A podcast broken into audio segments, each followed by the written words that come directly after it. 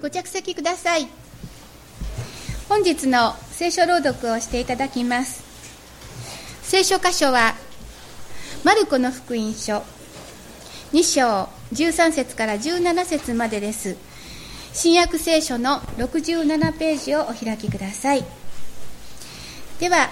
場所おしまいよろしくお願いします。イエスはまた湖のほとりに出て行かれた。すると群衆が皆身元にやってきたので彼らに教えられた。イエスは道を通りながらアルパヨの子レビが酒税所に座っているのをご覧になって私についてきなさいと言われた。すると彼は立ち上がって従った。それからイエスは彼の家で食卓に疲れた。酒税人や罪人たちも大勢イエスや弟子たちと一緒に食卓についていた。こういう人たちが大勢いてイエスに従っていたのである。パリサイ派の立法学者たちはイエスが罪人や酒税人たちと一緒に食事をしておられるのを見てイエスの弟子たちにこう言った。なぜあの人は酒税人や罪人たちと一緒に食事をするのですか？イエスはこれを聞いて彼らにこう言われた。医者を必要とするのは丈夫なものではなく病人です。私は正しい人を招くためではなく罪人を招くために来たのです。では続きまして聖歌隊に賛美をしていただきます。賛美をしていただく曲は新聖歌151番です。その後内田牧師によりイエスは誰を招くのかと題してメッセージをしていただきます。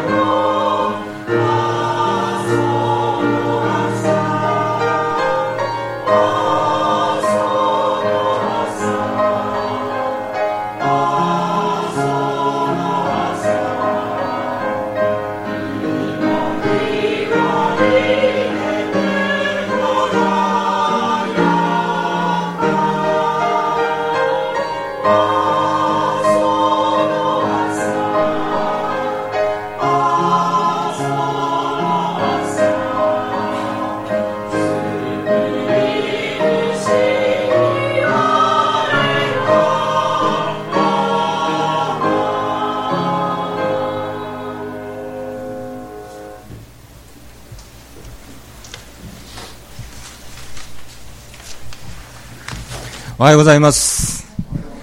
今日も皆さんと共に礼拝をお捧げできますことを感謝をしております。今日も御言葉をいただきますが、一言お祈りをさせていただきます。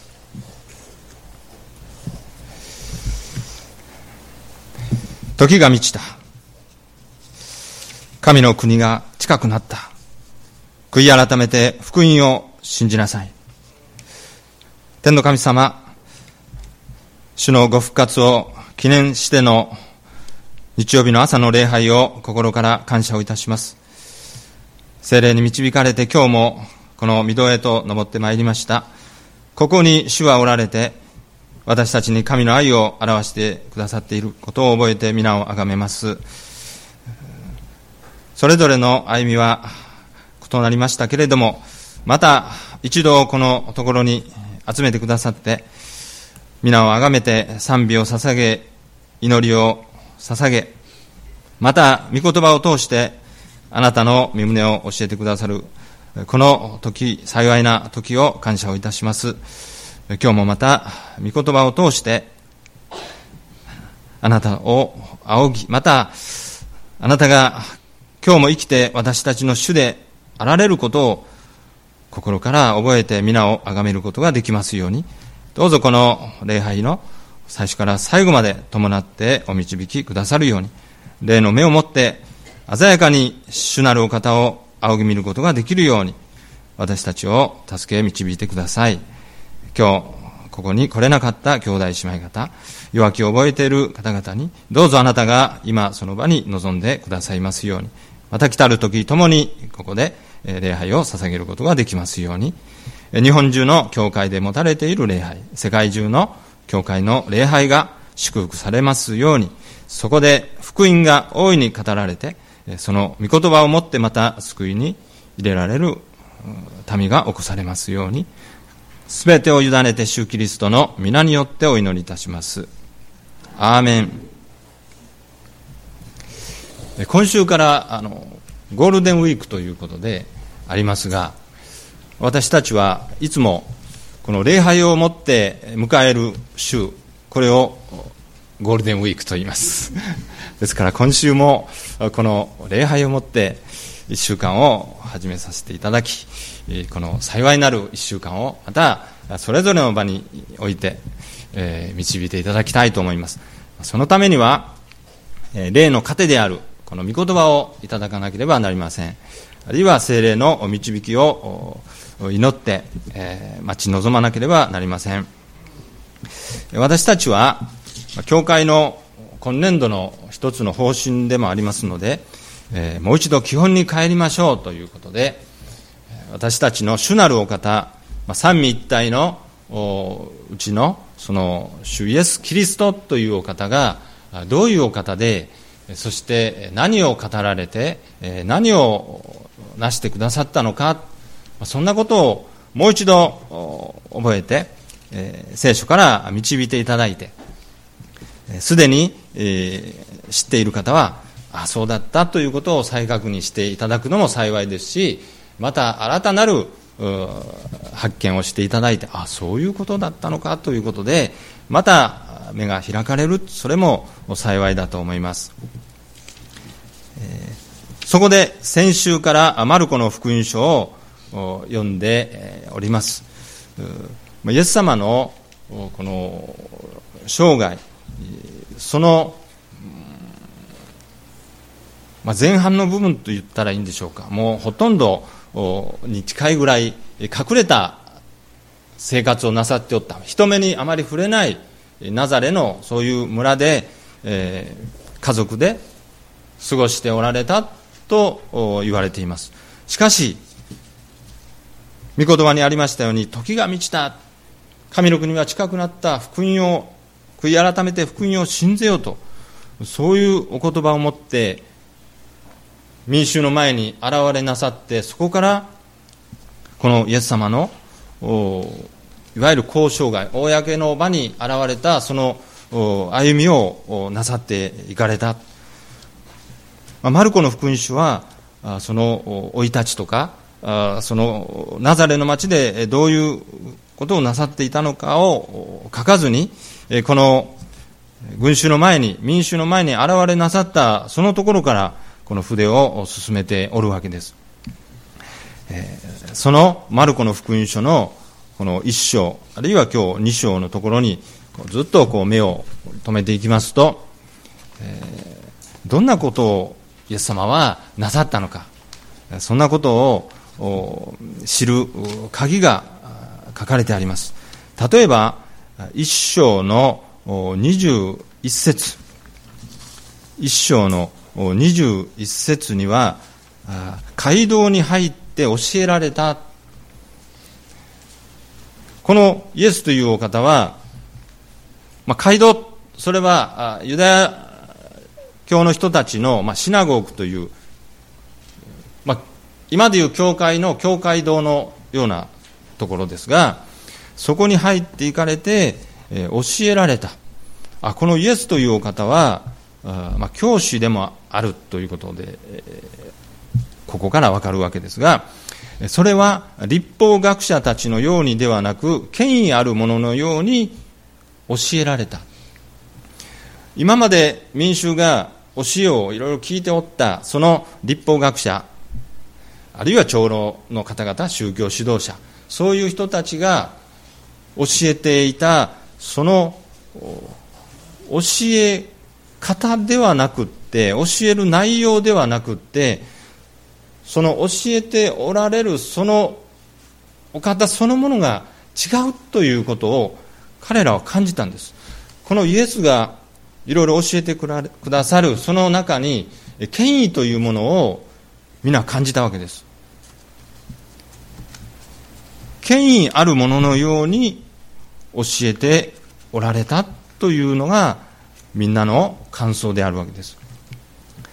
あるいは一節の25節26節で汚れた霊を叱るとその霊は出ていった。このお方はの汚れた霊を追い出すことのできるお方、まあ、こういうふうにして一つずつ、まあ、民衆もこの私たちの前に現れなさったこのお方がどういう人なんだろうかということを興味がありまたもっと知りたいとそう思ったわけですね。ですからイエス様の行くところどこでもついていってどんな教えをなさるのか何をなさるのか何を言われるのかもう耳をそば立ててそういうふうにして、聞いておったわけですね。その中の一つで、汚れた霊を叱るとその霊は出ていった。あ、こんなこともなさるんだ。そしてイエスの評判はガリラヤ全土に広まっていった。あるいは熱病のシモンの姑がこのイエス様によって癒された。このお方はこの病の人も癒すことのできるお方医者だろうか？いや、医者でもない。悪霊を追い出し、病人を癒す。そういうことをなさるお方。私たちも福音書を読んでいくにつれて、一体このイエスというお方は、どういうお方なんだろうか？何のために人々の前に現れなさったのか？それが私たちの目的でもあります。その一つの答えとして、このようにイエス様は言っておられるわけです。一章の38節さあ、私たちは福音を知らせに行こう。私は福音を知らせるために来たのだ。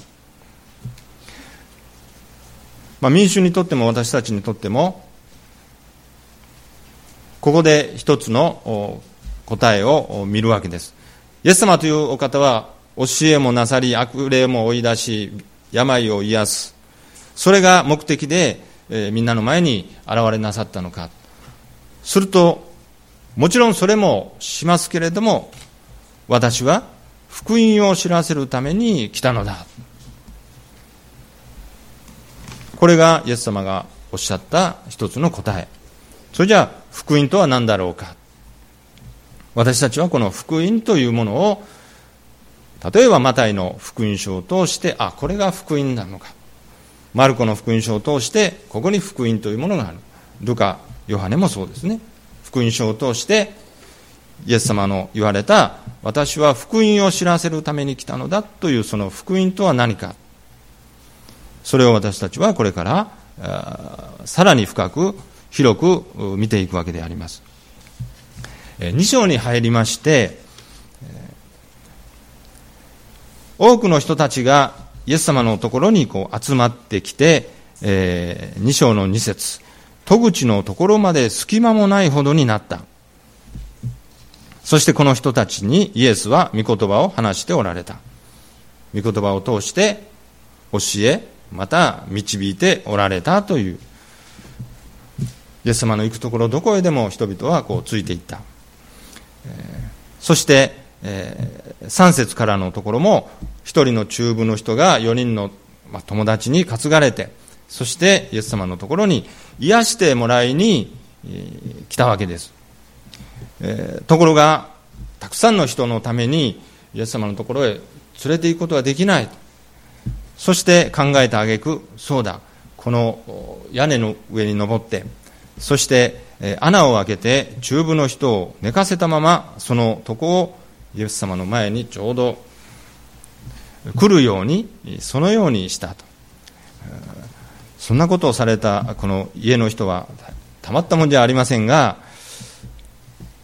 それは問題ではなくて五節の言葉2章の五節の言葉が問題であります。イエスは彼らの信仰を見て中部の人に来よ。あなたの罪は許されました。と言われた。この言葉の中にまた一章には出てこなかった私たちにとって初めて見る言葉が書かれてあるのに気づきます。一つはイエスは彼らの信仰を見てこの信仰ということがあこの2章から出てくるんだな。そのように私たちは気づくわけですそれと罪は許されましたこの罪という言葉もこの2章から出てくるということを私たちはもう一度思いを起こすこともできるしそのように私たちは学ぶことができます。これは大きなこの福音書の中でも大事なところであります。私たちはこれからこの福音書を読んでいきます。あるいは聖書というものを読んでいくわけですがもう一度確認しておきたいことがあります。まあ、何度も言いますが基本のことですからもうすでに分かっていますとおっしゃる方も聞いていただきたいし、えー、初めて聞かれる方もあそうだったのかということで、えー、また一歩そこから歩み出していただきたいとそう思うんですが私たちが今読んでいるこの聖書この聖書は日本語訳であるということ。旧約聖書は原文ではヘブル語で書かれて、新約聖書は、ギリシャ語、まあ、コイネギリシャ語と言われる当時のギリシャ語で書かれています。それを日本の、聖書翻訳委員会とか、あるいはその委員の先生方、あるいはそういう専門の人たちが訳された、それがこの私たちが今読んでいる日本語の訳の聖書であります。ヘブル語の聖書ギリシャ語の新約聖書を見ておられる方おられますか？いないですね。私たちが見ているのは日本語訳の聖書。で、まあ、日本で今一般にこの日本語の訳の聖書どのような訳の聖書があるかといいますと、まあ、口語訳聖書そして共同訳るいは新共同訳聖書そして新海訳聖書。その他にもいろいろあるんですが大体こういう聖書翻訳の聖書を私たちは読んでいるわけです、えー、最初に日本にこの聖書が来てあるいはそれを見た読んだ日本人あるいはそれを伝えた宣教師の人たちは当時はこの漢訳聖書と言われる漢文の漢文をもって翻訳をしたというふうに言われています。その後は文語体の聖書。汝は汝というやつですね。そういう形で、翻訳も変わってきておりますしまた翻訳の聖書いくつか種類があるということです。それは当然といえば当然ですよね、えー、ただ私たちが覚えておかなければいけないのは日本語訳の聖書であるということ。この翻訳にあたってそれじゃあその原文に書かれたその元の言葉それを翻訳する際におそらく翻訳なさった方々は大変なご苦労をなさったと思います。それは何かというとその言語の持つ意味とかニュアンスをそのまま日本語に当てはまる場合はいいんですがなかなかその言葉が見つからない時にどうするのかということなんですね。特に今日はあの3つの言葉を挙げたいと思うんですが一つはエロヒームというまあこれはヘブル語なんですがエロヒームという単語が聖書に出てくるわけです。最初の方からね。でこのヘブル語をご存知の方そういう人たちはエロヒームというともうもうイメージできるわけです。それは唯一絶対なる天地創造なるお方というこれがエロヒームなんですね。でそれを日本語聖書として訳すときにどう訳せばいいのかその翻訳された皆さんは大変ご苦労なさったと思うんですがそれを神と訳したわけですね神。そして私たちはそれを知ってそして日本語訳ですから日本の人々にそれを伝えていく。私自分自身もそれを見てあ聖書に書いてある神。あこれもいわゆる私たち日本人が教えられた八百万の神々の一つ。そういうふうに、え、取ることも可能であるわけですし私たちがエロヒームとしての神を伝えたつもりが受け取った人々があキリストさんの神様ですかというね私たちもこういう神様を信じているんですよ。まあ、そういうふうになっていくわけですね。ですから私たちがこの日本語訳聖書の神と見るときはそれはエロヒームであったりギリシャ語のセオスというそういうものであるということそれは聖書を通してでしかわからないものですよねもちろん誤解が生じる十分にそのエロヒーム、セオスを表す言葉として、えー、なかったのでしょうし、えー、どうしても日本の人に伝えるためにそれを神と置き換えて読んでもらおうというそういう思いがあったわけですからそれはそうとして私たちも受け取りまたそれを人々にこう伝えていく。もう一つはこのアガペという言葉。これもギリシャ語ですがギリシャ人の人たち、ギリシャ語を理解している人たちにとって、アガペというのはもう、そういうものだというのは理解できるわけですが、まあ、彼らには、その、例えば肉親の間に生じる愛とか愛情とか、でそれはそれとしての言葉があるんですね。あるいは友人間の間で友達の間に生ずる友情とかそういう愛情。それもまた違う言葉があるんですね。それとは別に神が表してくださった人間に対する愛。でそれがアガペーという言葉なんですがそれが聖書に出てくるわけですね。それを日本語聖書の中で、どのように訳したらいいのかということを考えなさってそれを愛という漢字を持って、翻訳したわけですね。それが私たちが読んでいるこの新約聖書の中に出てくる愛アガペなんですがあるいは英語ではラブと言いますがこの私たちが持っていたイメージ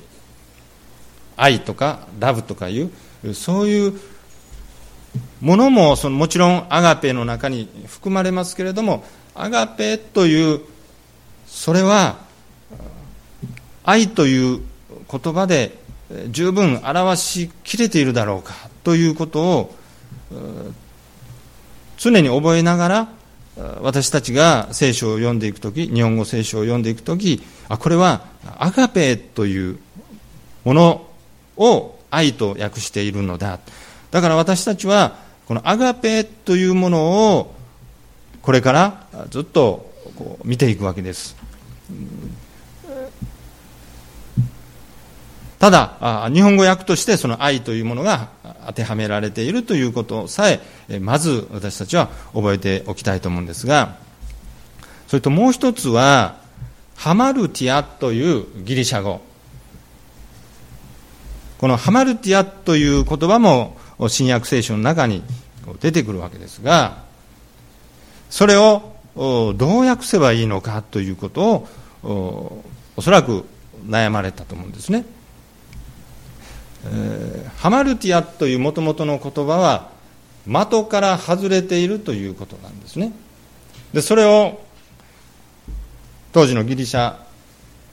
語を理解する人たちはその的というのは神様である。あるいは神ご自身神の御心というものが的である。でそれに対する人間がその的から外れている状態。でこれをハマルティアと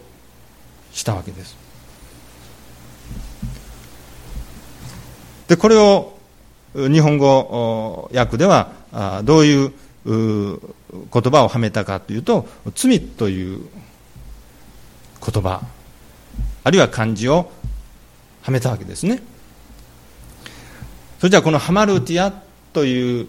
神様というお方神様の御心という的から外れている状態それを罪として十分言い得ているだろうかあるいは誤解は生じないだろうかということを覚えながらこのハマルティアあるいは罪というものを見ていかなければなりませんしその外れている人たちを罪人というわけです。私たちもこの聖書を読んだ時に最初あなたに罪があると。私に罪があるだろうか。あなたは罪人です。私は罪人。私は警察の厄介になるようなこともしていないしえー、裁判にかけられるようなそんなあ罪も犯していないしなのにあなたは罪がありそしてあなたは罪人だと言われた時に一体これは何を言ってるんだろうか。あるいは私たちがやがて外に出て人々に罪のことを伝える時にその人はまた自分が感じたと同じようなことをおっしゃるに違いないと思うんですね。私は罪などを犯していません。犯罪も犯していません、まあ、そんなことを言うわけですがこのこの罪というのはですからもともとのギリシャ語ハマルティア神様の御心神様が、まあ、その神様の御心ということも私たちはこれから学んでいきますし見ていくわけですが神様が良しとしないもの。そういうものの中に私たちがいるならばそれはハマルティアでありそういうものをこう持っている。罪人なんだ。ということですね。でもこのハマルティアをこの罪まあ罪ではなくてその漢字をこういう漢字を当てたということは私はあながち間違ってはいないしこれはよくわかると思うんですね。神様が願っておられないことを私たちがこのするしないにかかわらずそういうものを持っている。神様が嫌だなと思うことを人間どもがそういうものをこううちに人々には分からないけれども神様には分かるそういうものを持っている。それが罪なんだということを知った時にあこの罪という漢字は分かりやすいないわばこういう虫が私の中にいるんだということですね。ちょっと書いてみましたこういう罪という漢字こういう虫が私の中にいるんだろうな。やはりこの虫がいたら私たちはこれを誰かに取っていただかなければならない。そんなことを思うんですね。こういうものをある限り私たちは的から外れたそういう罪を持っていますしそういう罪人なんだということ。それがもう一度私たち今日確認しておきたい。ことであります。私たちは原文を読むことはできませんので日本語訳に頼らざるを得ません。ですから神にしろ愛にしろ罪にしろ私たちは本当の元の言葉の持っている意味とかニュアンスをちゃんと分かるようにまた聖書を読み進んでいけばそれは深まっていくでしょうしえ何よりもやはりこの精霊が御霊ご自身がどんな漢字を当てられても私たちは御霊によって書かれた聖書は私たちの御霊によって読んでいく時それは分かるんです。ですから聖書に神と書かれてあっても御霊がそこに働くならば私たちはもうすでにそのエロヒームというお方を拝していますしセオスというお方が私の神である。そこには決して八百万の神も偶像の神もそういうものは一切入り込む余地のないほどに精霊がそれを守ってくださる。愛と記されているそのそれはアガペーなんだ。そういうことを精霊様は私たちに示してくださいます。し私たちがそれを人に語る時もその人も精霊によってその愛と言われているのはアガペーなのだということが分かるわけです。この罪も決して私たちが何か悪いことをしたそして犯罪を犯した犯していないそういうものではない。ハマルティアという神様の御心に沿わない神様が喜ばれない神様という的から外れているそういう心の状態。そういう魂の状態。それがハマリティアでありまた聖書の言う罪なのだということを精霊が示してくださいますし導いてくださいますから恐れるに足りないわけです。そういう中でイエス様はこれから人々に現れそして、えこの神の国を説いていかれた。その中の一つに15節からのところですがイエスは彼の家で食卓に疲れた、まあ、その前に14節ですがイエスは道を通りながらアルパヨの子レビが修税所に座っているのをご覧になって私についてきなさいと言われた、まあ、この修税所というそれは、まあ、税金を取り立てる、まあ、役所のようなものですが当時はローマがこの土地を支配しておりましたしその民衆を支配して税金を取っておったわけですが民衆もその税金に苦しめられていた。これはいつの時代もどの国でも税金には苦しめられます。そしてその収税所に座っているということはこのデビという人物は税金の取り立て屋であるという後の方に出てきます酒税人というものだということが分かります。この酒税人であるこのレビという人はこのローマの雇い人、まあ、手先として同じ同胞のユダヤ人から税金を、まあ、集めていたというよりもせしめていた。あるいは時には搾取しておった。少し税金をごまかして取り立てていた。税金を払えませんというとこのローマの権威を持ってそれをこう罰するというような。そしてローマにこびってそれを代わりにこう収めておったわけですね。当然人々はこの酒税人たちをどういうふうに言うか奴らは罪人だというんです。要するに民主当時の人たち特に出て出てきます立法学者パリサイ派の立法学者あるいは祭司あるいは長老宗教指導者その人たちにとったらもうこういう連中はもう神様から遠く遠く離れたそれこそ神様の御心から遠く遠く離れた者たち、えー、ハマルティア、えー、その中にいる罪ある人たち罪人だというレッテルをこう貼られておったわけですね。でそういう主税人にイエスがそこを通られる時に私についてきなさいと言われた。すると彼は立ち上がってイエスに従っていった。でこれを見ておったパリサイ派の立法学者たち彼らにとっては今や人気絶頂このイエスという教えもし悪霊も追い出しそして権威あるそのようなお方そして病も癒してくださる。みんながこの慕っていくそういう人そして神様の本当に、えー、御心を行うそういう人であると見たそのイエスがなんと自分たちは口も聞かない一緒にお茶も飲まない食事もしないそのような酒税人罪人と言われる人に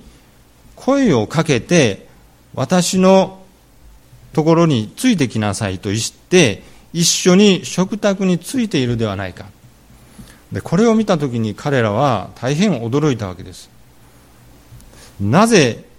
イエスがあのような神様から遠く離れた